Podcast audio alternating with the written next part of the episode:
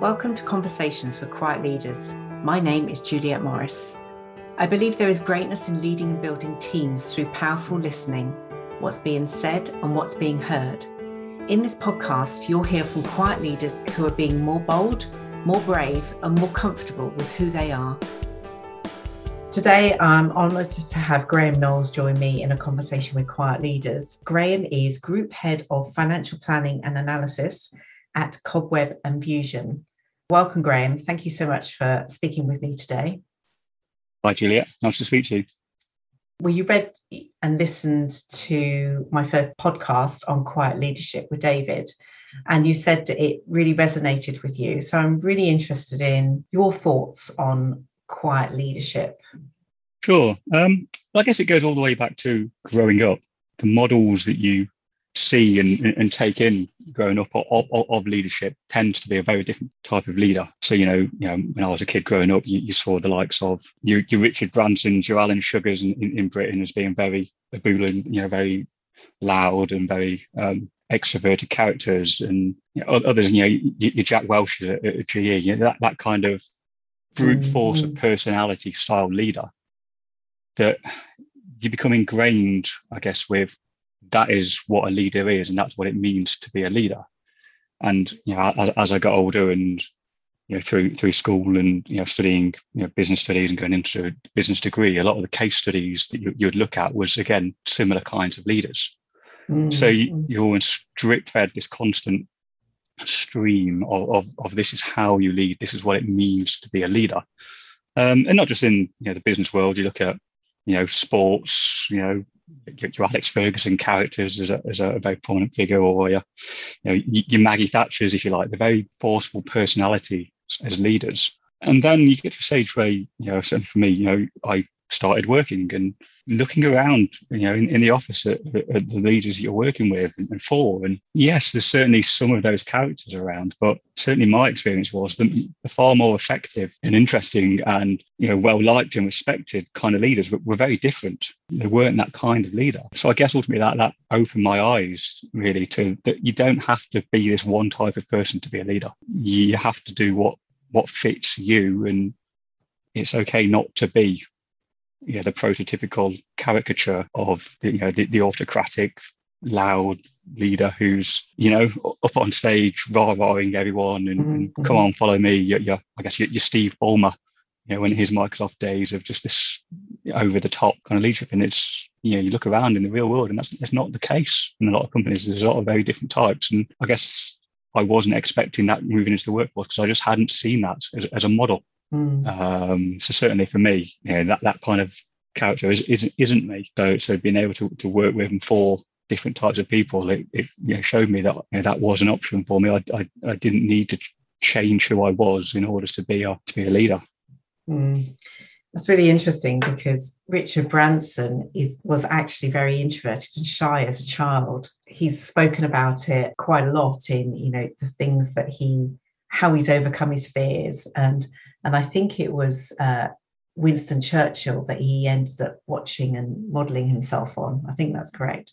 So it's quite interesting you talk about Richard Branson because we see him as this, you know, outgoing personality, but I think it's something he's learned and something he's discovered along the way, which leads me into how you've recognized that. How did you how did you feel then comfortable with understanding that you are a little bit quieter, but you you've ended up in a, a leadership position. But how have you felt comfortable then with who you are? Um, well, I guess it comes down to the fact that you know, being who I am got me to the stage of moving into those leadership roles.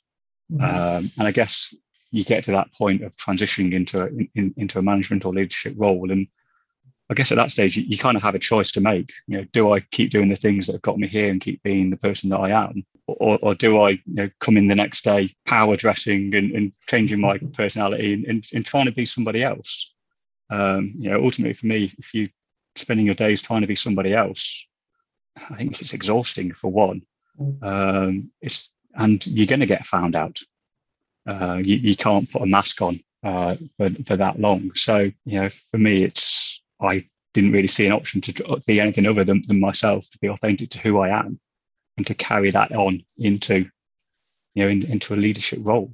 Um, that's what got me there. I'm not, I'm not going to change it now. You know, certainly that transition from you know starting management roles. Uh, you know, certainly for me, I, I, didn't necessarily have a lot of you know, support and guidance, and certainly no manual along the way for that transition, which may ultimately have helped because I wasn't trying to live up to something else or someone else's expectations on what I need to do differently. Uh, so it was very much a case of trial and error and, and, and find find my own way based on I guess you know what, what is working, what's not working, but but doing so in a way that that is me.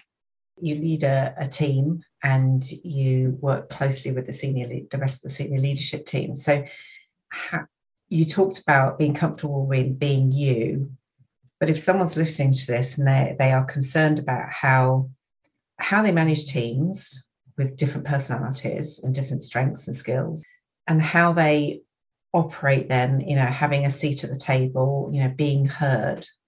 So what steps do you go through or what have you learned about yourself to be able to do that? Um, well i guess it's, it's, it's, it's, two distinct questions there isn't it? Um, i guess for you know yourself at the, at the seat of the table I, I guess for me you know you, you you prove a level of, of competence to, to, gain respect but and, and that's done you know through your work as opposed to your words um, certainly, for me, I guess I, have deliberately stayed within you know small to medium businesses, and maybe that part of that is that I feel I can have a bigger contribution, but also it's you have that more close connection to to your colleagues. Mm. Um, so maybe it's easier to, to build that level of of mutual respect and understanding uh, because of the repeated interactions, as opposed to the you know the fa- the faceless thousands of, of people corporations spread all over the world where where maybe that's not quite so easy to do in that manner. Um, certainly, you know, for, for a team, I get I guess I was relatively lucky in, in regards that I didn't start off straight off the bat with a very large team. So I've progressively, you know, grown grown number of team members, you know, slowly over time as I've built up, I guess, levels of comfort and know what I'm doing and can learn mistakes along the way. So it's a, a smaller scale, you know, fail small, learn early. And it's it's all a process, isn't it? You know, no one's going to do everything right first off the bat. You're going to make mistakes along the way. You're going to do things or interact with people in a way that you look back uh, days, weeks, months later and think, what was I thinking? Yeah, that was absolutely not the right thing to do or not the right approach to take. But all you can do is your best along the way and do what at the time you think is right. And, and you, know, you have to build that experience. And that does take time and I love what you said around you know that that comfort zone piece. And there is something around everyone that I've spoken to who are perhaps high achieving uh, quiet leaders you know well quiet or not they're high achieving. They you know they always want to do better. So they're in their comfort zone. They you know they want to do better and they layer it up and they keep progressing and progressing. And that there's something around i think that general trait of understanding yourself but learning along the way and doing better, you know, pushing yourself a little bit more, you know, going into that growth zone and then it becomes comfortable and then you go on to the next level and then you become comfortable. There's something around that. And I could hear that when you were describing that to me. Yeah, absolutely. And I guess it's also um, you, know, you pick up along the way, you know, what what works for you personally being managed isn't always going to work for, for, your team. So you can, I guess, certainly very early on fall into the trap of well, well, this is how I like to be managed. This is what what I like. You know, personally, I like just giving space, leave me alone, set set me an end goal, leave me to it. Uh, but you know, ma- managing that down, that's not always going to going to be the case. And you know, you can just parrot that down. You can leave people floundering or, or or not sure what to do. So you have to just learn to tailor what you're doing and, and actually really get to grips with, with the personalities of your team uh, and spend time learning, you know, how how they want to take on information, how they want to interact with you. Um, it can't just be focused on on you as an individual and what do you like, and therefore that's what the team will get. Um, yeah, it's a very, very, I guess, a very selfish view, and that can't, that won't work as far as I'm concerned, because people need to receive it, receive information, and receive mm. leadership in a way that works for them. You've hit the nail on the head because everyone is an individual, and I don't think it's selfish because I think you you understand from your own perspective that everyone is an individual everyone everyone brings something to your team and to the role they're doing and therefore adapting to each of those is absolutely right over the past 12 months, uh, we've all been working remotely. And I know we talked about this when we spoke. How has that shifted how you work with the team? Um, well, obviously, I guess everything changed. You know, we get to March last year, and suddenly, suddenly everyone's at home.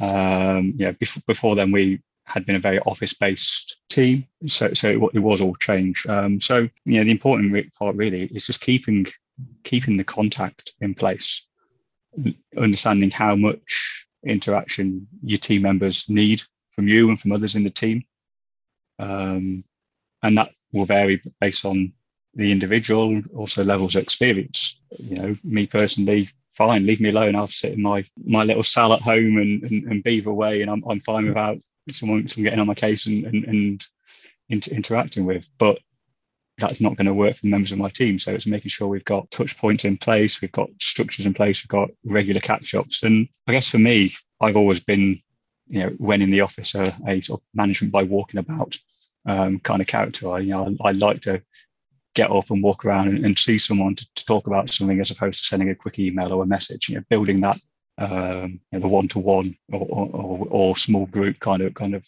relationship is, is is how I like to operate. So and again, it transfers exactly to at home. Um, we're all working remotely, so if I need something done quickly or some piece of information, it isn't just firing off a request via via Teams or or sending an email demanding something. It's mm. you know, it's picking the phone up and taking the time to engage with with who you're going to talk to to maintain those relationships because we've got to a stage really where the main interaction we have with our colleagues is is just in meetings mm. uh, just talking about the issue of the day in a meeting. So you, you can get to the end of the day absolutely exhausted, you know, Zoom fatigue or, or whatever you want to call it, where you've had all your colleagues, you know, beamed 12 inches from your face all day long. I think, I'm exhausted with that human interaction, but actually you've not had anything meaningful uh, interaction with your colleagues because it's all just been meetings you, you miss out on the on the water cooler conversation and the, and the kitchen conversation and walking around the office so it's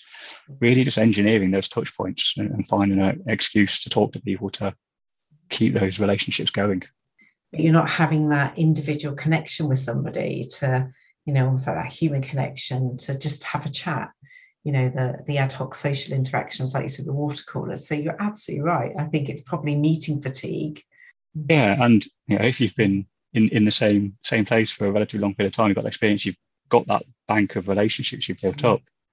But obviously, as time goes on, you know, you've got people that could have worked for a company for a year and never met a colleague, and you know, worst case scenario, never had anything other than a, than a work-based conversation with their colleagues. So that must be incredibly isolating. So, mm-hmm. you know, it, it, does fall upon you to to make sure you're you're keeping that connection with people.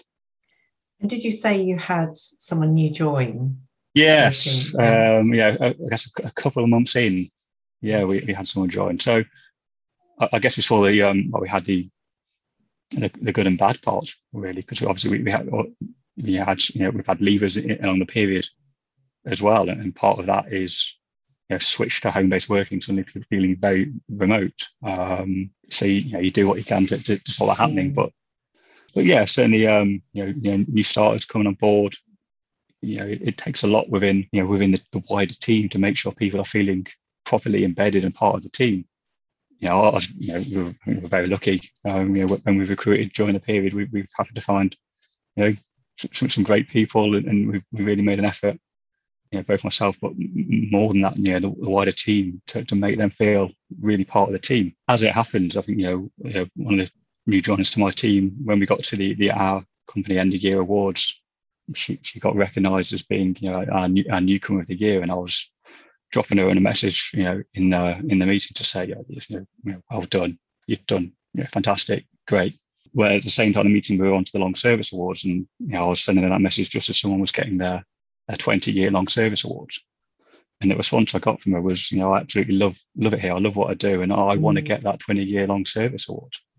Mm. Uh, so for me, that was incredibly, you know, incredibly proud, both you know, mainly for the team of the culture we've created and making someone feel that that welcome and that embedded in that part of, of what we're doing when a lot of that time has been spent each of us sat in our own homes yeah that's amazing to hear You talked about education a little bit in there. So if we go back to your education days and perhaps at childhood, how did you feel around that? Uh, you, you, know, in social situations, in schooling, and when you chose to do your degree, as uh, as that quieter person. Yeah, well, I guess yeah, certainly all, all from you know, growing up through childhood, I was always known I was a introverted character. You know, always better either on a one-to-one or, or small groups basis. I guess in terms of choosing my degree, I guess it was kind of almost accidental, really, that I ended up going down the route that I went down. So I had a, a, a change of A-level subjects along the way because what I'd chosen wasn't really working out. The great idea to do a physics A-level turned out yeah, not my not my bag. Mm-hmm. Uh, um, so you know, trying to fill a gap in the schedule, I ended up doing, you know, taking on business studies, which I hadn't really looked okay. at before and turned out to be my best subject along mm-hmm. the way. So that then sort of led to going on to do a do a business degree. And again, that was never really with intention of, moving necessarily into finance. I never really had a clear idea of, of where I wanted to go with that. You know, the degree I had, it had a, um, a sandwich placement in the year, so I had to find a, a year's placement to go and do something. You know, the three options largely on the table were marketing, HR, or finance marketing felt a little bit wishy-washy to me. I wasn't necessarily sure I was enough of a people person for HR, so that kind of left finance. That's the route I went down almost you know, by accident. And I was then incredibly lucky to find myself in a in a great company with a really great team in a very interesting situation where they're managing multiple different companies in very vastly mm. different fields. And I was working on a day-to-day basis with teams of people that were used to running much larger businesses that had actually dropped down to a startup level. So I had that wealth of experience on a day to day basis. And it was a real great educational experience for me, um, which kind of set me on that path. I'm speaking to a lot more people who um, want to come out of global corps and want to work in startups. So the experience that you've had and you, the specialism that you have now, what tips would you give people who maybe want to then convert from large blue chip corp to a startup scale up organization? I guess the main thing's got to be you need to be embracing change because everything's going to change every few days. Mm. Um, and the, the pace of that change is going to be, exhausting. But as much as anything else, you need to be prepared to roll your sleeve up and do. I've seen people transition from from the blue chip organizations down to, to SMEs and we'll make a decision like, yes, we're going to do this. Let's do it. And they'll be sat there like, great, which who, who does it then? Which which team goes and ways and does it? Where, where, where's the team of 30 people sat in a room somewhere that goes and does this thing? Yeah. No, you, you do it.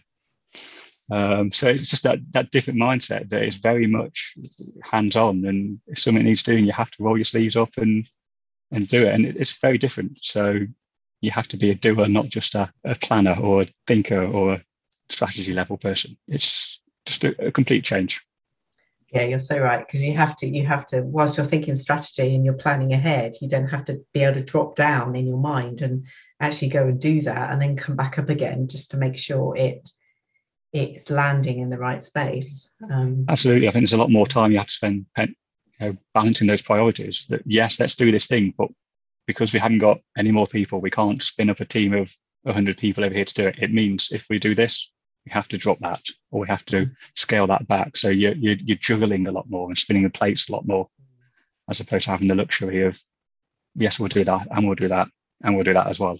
And making sure that you're still excited by that every single day. Because, like you said, it is, it can be relentless, you know, that pace. But you get that sense of excitement when you work in that environment too, that because you can do it. You can do it with what you have.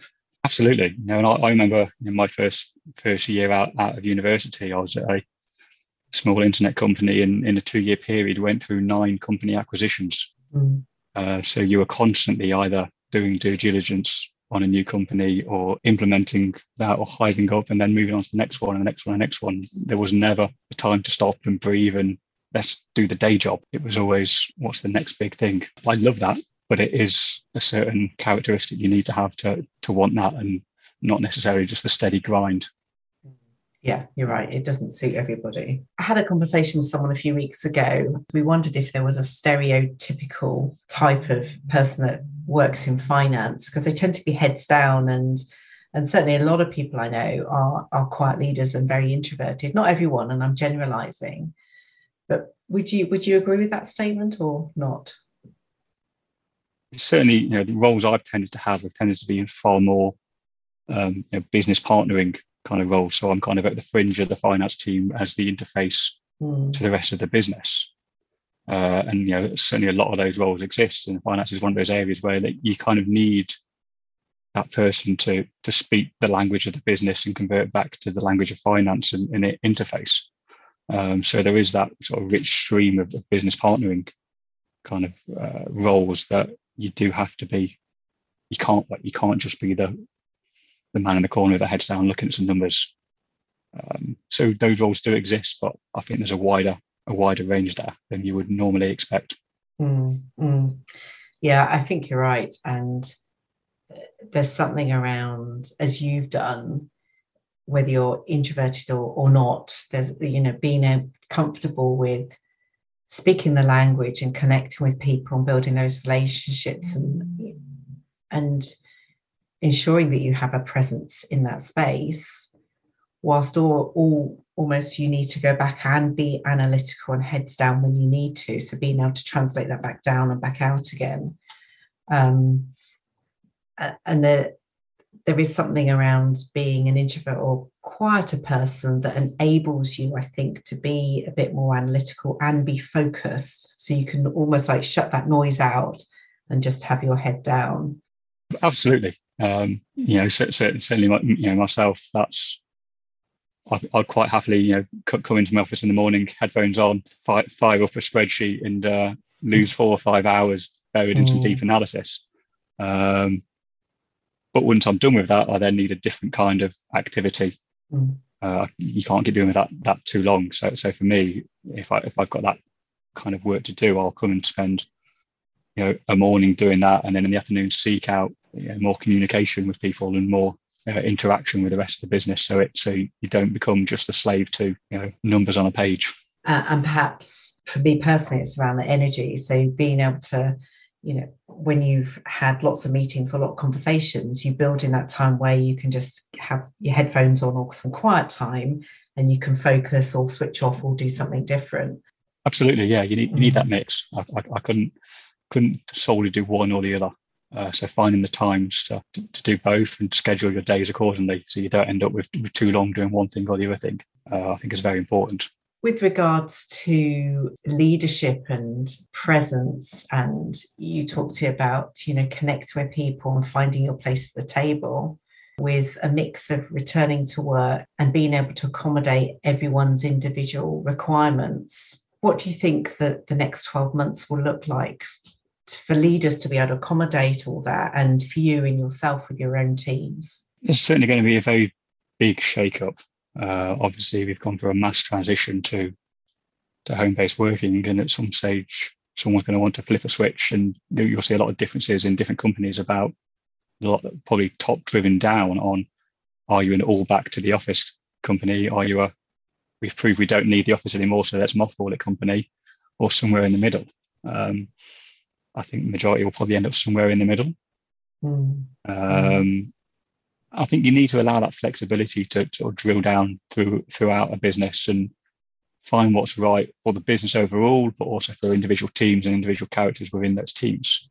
You know, certainly if, if someone's been merrily working away for 15 months at home and doing everything that's asked of them and doing a bang up job, turning around and say, well, you need to come back to the office now full time, for me doesn't doesn't sit right because they've proved they don't need to be there. But at the same time, you've got to think about the longer term team dynamics and company culture can you can you embed those effectively at home? I think it, it is possible, but takes a lot more effort all around.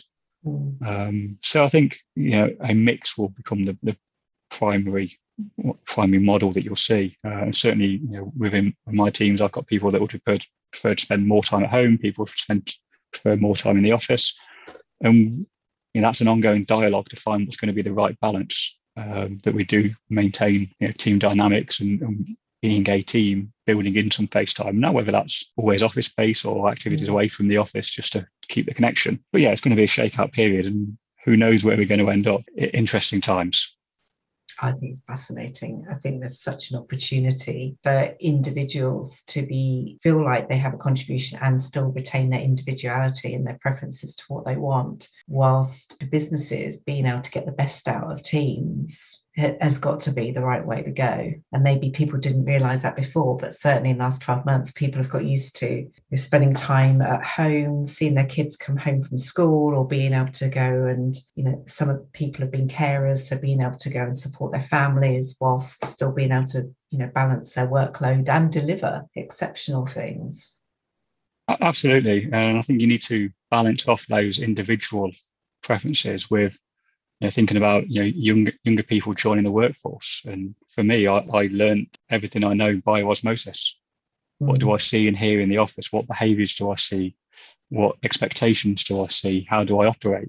So you, you know, businesses need to make sure you're building in that opportunity. So it's not just, um, I guess, technical training of how to do your job, but it's that general, you know, how to carry yourself, how to, you know, how, what standards to uphold. That you need to being amongst people for that. So so that will require a lot of thinking about how to deliver that if, if people aren't going to be spending a, a large chunks of their time in the office. That socialization piece, you know, how you interact and respect each other and be kind and all, you know all the things that we teach our children now and, and schools teach our children and it's going to be the same for us you know integrating back in you know society not necessarily conforming but being able to feel comfortable with who you are and being able to socialize and interact with people and learn from people around you, like you said. Absolutely. Is there a point where during your career that you remember feeling more comfortable with who you are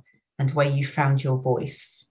Um, I wouldn't say there's a, there's a singular point. I, I guess it's just growing over time with, with gaining experience and, and, finding finding acceptance and you know over time, proving you know, proving my worth to the organisation I've been in and gaining that respect of people, then you know allows that that confidence to grow. That well, hang on, if if these people think I'm doing all right, then maybe I am. So it's just a, I think a growth over time. I wouldn't say there's been a a, a defining point. I, I kind of just bumble along uh, as I go and slowly evolve it, it reminds me it was a, a quote I read this morning, but being in the the right space, so whether that's culture, the company, or the company that you keep, helps you to be rather than just by doing.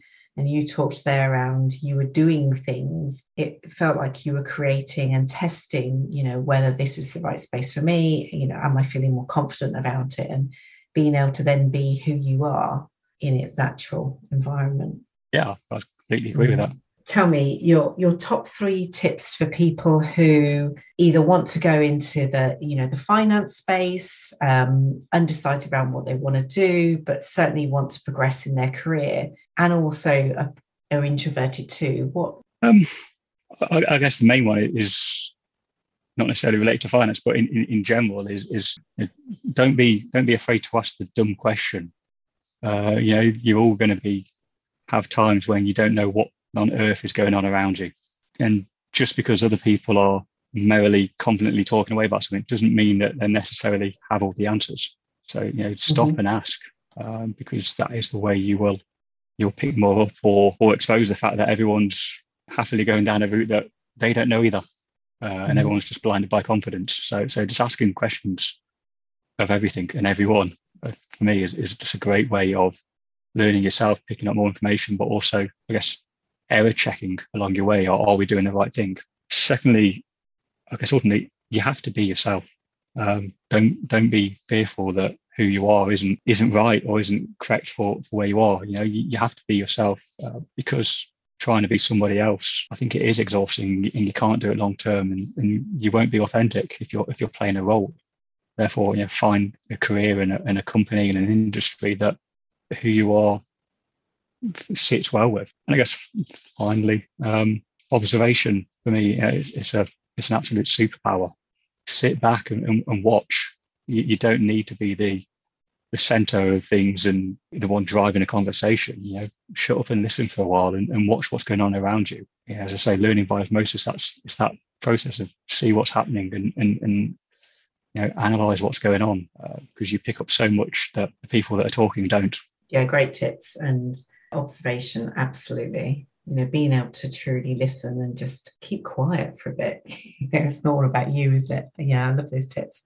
And i have one final question that sparked out when you were talking about that if i may. When you've if you think about when you interview people because you, you talked about don't be afraid to ask questions and not every environment allows those questions to percolate. And how do people find that right environment? So if they're interviewing and you're on the candidate side what questions would you recommend them to ask their potential employer to make sure that, that there's a bit more alignment in the culture and the, and the company that they want to go and work with where they can ask those questions and be themselves?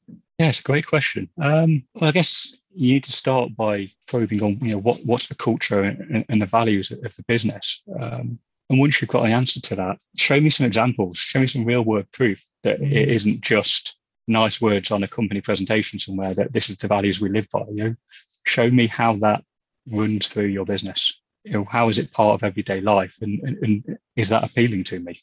Mm. you know i've seen some businesses with cultures that i wouldn't want to go anywhere near and, and see, see, seen that in, in job interviews myself and examples have been given or, or you know seemingly throwaway comments from a hiring manager that you kind of step out of the room horrified by. I think well you know listen to that voice if a part of you is saying i'm not happy with that there's a very good reason for it um, so either use that as an opportunity to walk away there or, or as a point to probe further you know something doesn't sit right at the interview stage keep on asking you know keep yourself happy because you're better off finding out there rather than three months down the line being, being miserable somewhere where you don't fit. They're really great tips. Perhaps one that I always think is telling is when an organization doesn't allow you to meet other people. So, you know, it becomes a very closed room where, uh, you know, don't be afraid to say, could I have a chat with a member of the team or someone else? And if they say no, then for me, that just feels a bit it doesn't land right with me. You should be open and be comfortable with who people want to go and speak to.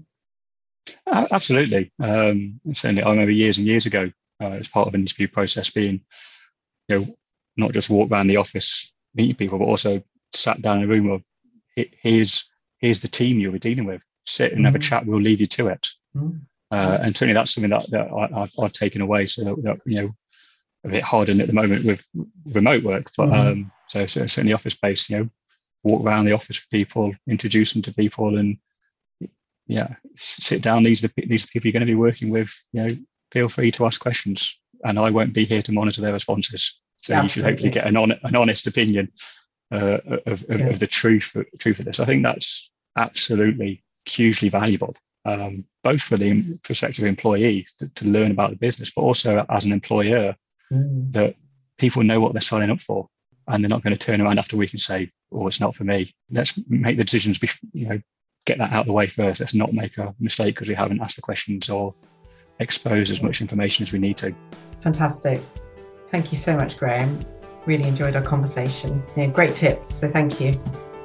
Oh, it's great to talk to you, Julia. Thank you for listening. I love to talk and work with people and businesses who want to achieve more. I challenge their thoughts to create possibility. Anyone can be part of the conversation. Leave me a message, ask a question, and connect with me.